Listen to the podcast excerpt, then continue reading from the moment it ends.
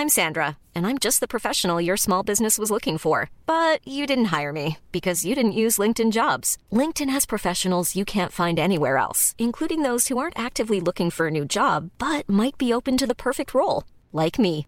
In a given month, over 70% of LinkedIn users don't visit other leading job sites. So if you're not looking on LinkedIn, you'll miss out on great candidates like Sandra. Start hiring professionals like a professional. Post your free job on linkedin.com/people today. Ça, c'est un détecteur de conneries. Je dis quoi? Mais dis-tu nos conneries L'amour est une chose brûlante. Moi, je veux brûler d'amour. L'amour, l'amour, pourquoi l'amour nous rend si cons? Vous écoutez Minute Papillon, je suis Anne-Laetitia Béraud, journaliste à 20 minutes. Je me pose pas mal de questions, j'en pose aussi aujourd'hui à Jean-François Marmion, psychologue, auteur d'une dizaine de livres sur la psychologie de la connerie et qui a dirigé l'ouvrage collectif Psychologie de la connerie en amour aux éditions Sciences Humaines. Parce que si la connerie est universellement partagée, la connerie en amour l'est aussi.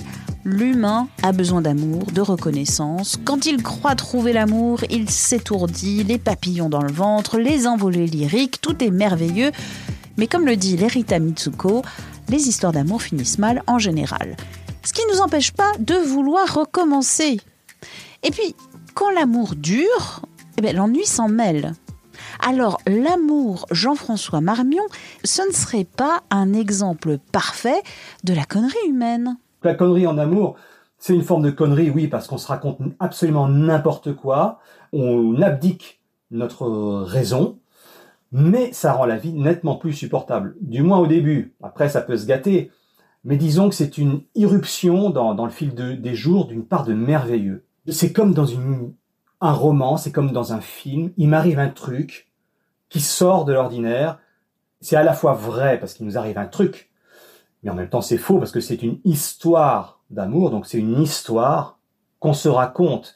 Et dans quelle mesure cette histoire est compatible avec la réalité, c'est là où ça peut faire mal. Vous avez parlé de roman d'histoire. Pourquoi le romantisme, c'est une belle connerie? Bah, le romantisme, c'est une belle connerie parce qu'on a l'impression que c'est un passage obligé. On a l'impression que pour qu'une histoire d'amour soit vraie, soit la bonne, il faut qu'on reconnaisse l'autre du premier coup d'œil. C'est quelqu'un qui nous était destiné. C'est quelqu'un avec qui ça va toujours bien se passer pour toute la vie. On n'a plus besoin de chercher. Ça y est, le but de notre vie est atteint. On a tout sur un plateau. Ouf, on a réussi. On va pas être un loser qui va passer sa vie tout seul avec quelqu'un avec qui on va partager une, une histoire médiocre, minable. euh, non, là, ouf, on a réussi. Le reste, tout va bien. Ben ça, c'est une connerie parce que ça donne l'impression que de toute éternité, on est fait pour quelqu'un et quelqu'un est fait pour nous et que tant qu'on n'a pas la bonne personne, c'est une espèce de brouillon. C'est une béquille qu'on prend en attendant de pouvoir marcher avec quelqu'un sur la vraie voie. Donc euh, c'est pas vrai parce que même quand on est athée, on croit que quelque part, quelque chose dans l'univers nous a destiné à quelqu'un. C'est pas comme ça que ça marche. On trouve pas notre moitié. C'est pas une histoire qui nous est donnée et qu'il nous suffit de vivre. C'est une histoire qu'on doit construire avec quelqu'un pour qui on n'était pas fait. Mais on devient fait pour l'autre et l'autre devient fait pour nous. En amour, il n'y a pas de critère objectif. Un même argument peut être invoqué lors de la rencontre réussie que lors de la rupture. Exemple, au début de la relation, Oh Robert, qu'est-ce qu'il me fait rire Et au moment de la rupture, Oh Robert, on ne peut pas avoir une conversation sérieuse avec lui. Ou pareil pour Miranda. Au début, Miranda, qu'est-ce qu'elle est belle Et à la fin, Miranda, elle ne pense qu'à son physique. Mais voilà, c'est ça. C'est-à-dire que notre attention est orientée vers certains détails. On appelle ça le biais de confirmation. Alors, on a tous ça au quotidien. hein. Par exemple, si on est de gauche, on va plutôt s'informer chez Libé qu'au Figaro. Mais tout ça, c'est tout à fait normal. On fréquente plutôt des gens qui nous ressemblent. Et donc, quand on rencontre quelqu'un qui nous paraît euh, vraiment digne d'attention, eh bien, on voit que les bons côtés, c'est ce qu'on appelle l'effet de halo, H-A-L-O, quelqu'un qui nous attire le plus souvent physiquement. hein. On se dit c'est quelqu'un qui est aussi bien à l'intérieur qu'à l'extérieur, donc c'est quelqu'un d'intelligent, c'est quelqu'un de moral, c'est quelqu'un de consciencieux, c'est quelqu'un de fidèle, c'est quelqu'un de drôle, etc.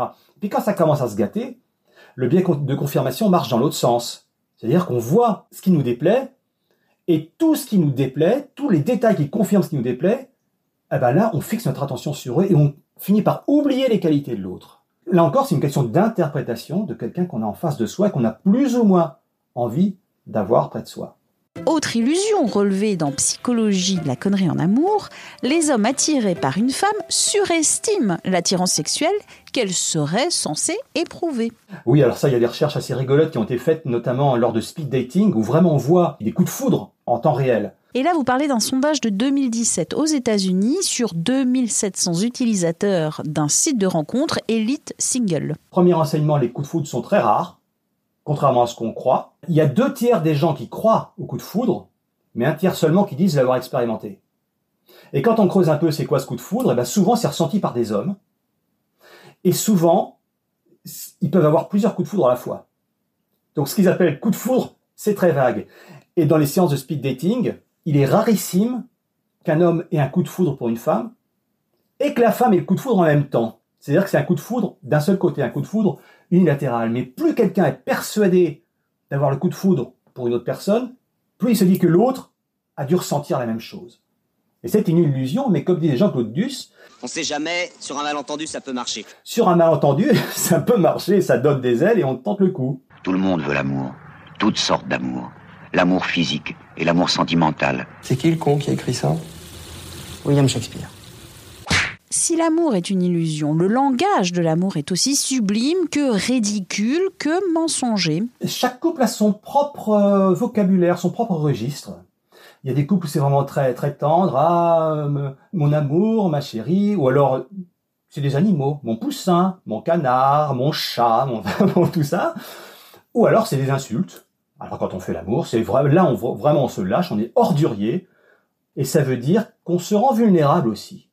C'est-à-dire que non seulement on se montre comme on ne se montre à personne d'autre, bah en l'occurrence on se montre nu, mais aussi on emploie des mots qu'on n'emploierait jamais dans d'autres circonstances et on s'autorise à montrer quelque chose que l'autre personne est la seule à connaître. Personne ne peut soupçonner ce qu'on dit quand on fait l'amour. Personne ne peut soupçonner à quel point des gens très bien, apparemment, se conduisent tout à coup comme des, comme, des, comme des gougnafiers dans l'intimité, mais parce que ça excite et parce que il euh, a qu'avec toi que je peux être comme ça. C'est une espèce de secret qu'on partage. C'est une forme d'intimité. Mais alors du coup, ça peut être carrément ridicule, vu de l'extérieur. Parfois vu de l'intérieur aussi, parce qu'il y en a un des deux qui n'ose pas dire que non, mais attends, là c'est un peu trop, mais bon, ok. Super, l'amour est là, le couple est heureux, et puis parfois vient l'infidélité et le mensonge. Ah, ça c'est pas une belle connerie, un premier mensonge, dix mensonges, la spirale du mensonge. Quand on songe que à peu près un couple sur deux a déjà été euh, marqué par une infidélité, avoué ou pas. Et oui, alors on ment pour pas faire de mal à l'autre.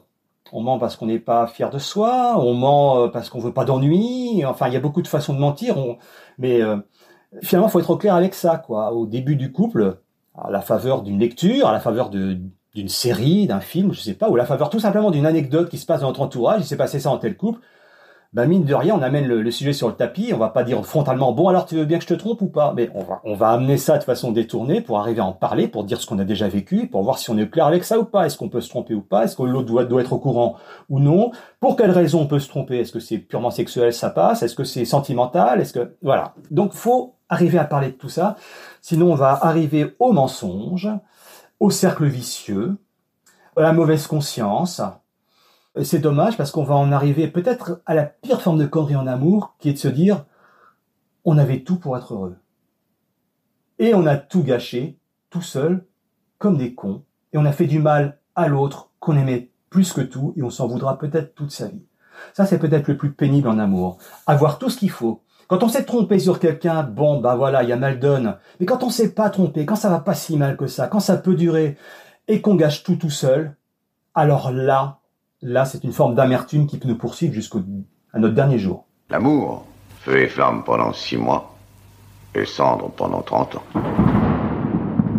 Et enfin, quand on a eu le cœur brisé, qu'on a pleuré, qu'on a ragé, qu'est-ce qui nous pousse à être si con de vouloir y retourner, de retenter cette aventure amoureuse? Eh bien, on se dit que la prochaine fois sera la bonne, qu'on apprend. Et c'est vrai. C'est vrai, il y a des erreurs qu'on ne commet plus au fil du temps on n'est plus peut-être plus aussi exigeant avec l'autre, ou plus aussi exigeant avec soi-même, ou plus aussi romantique. Ou... On apprend de ses propres erreurs, on apprend sur soi, on apprend sur les relations. Et puis on se dit que finalement, qu'est-ce qui est pire? Être con en prenant le risque de gâcher une histoire d'amour ou être con en restant tout seul par peur d'échouer? Ça se discute, c'est vraiment un choix personnel, mais se dire, bah écoutez, j'étais seul mais au moins j'ai pas souffert, bah, c'est peut-être plus con de dire que, comme Alfred de Musset, bah ouais, moi j'ai souffert mais au moins j'ai aimé et j'ai vécu. Merci à Jean-François Marmion pour cet entretien. Si vous avez aimé cet épisode et Minute Papillon en général, n'hésitez pas à nous laisser des petites étoiles sur Apple Podcast ou Spotify en particulier. C'est bon pour le référencement. Minute Papillon aux manettes Anne-Laetitia Béraud pour nous écrire audio 20minutes.fr. Et pour vous abonner, visez la page Les podcasts de 20 minutes sur votre plateforme d'écoute préférée. À très vite!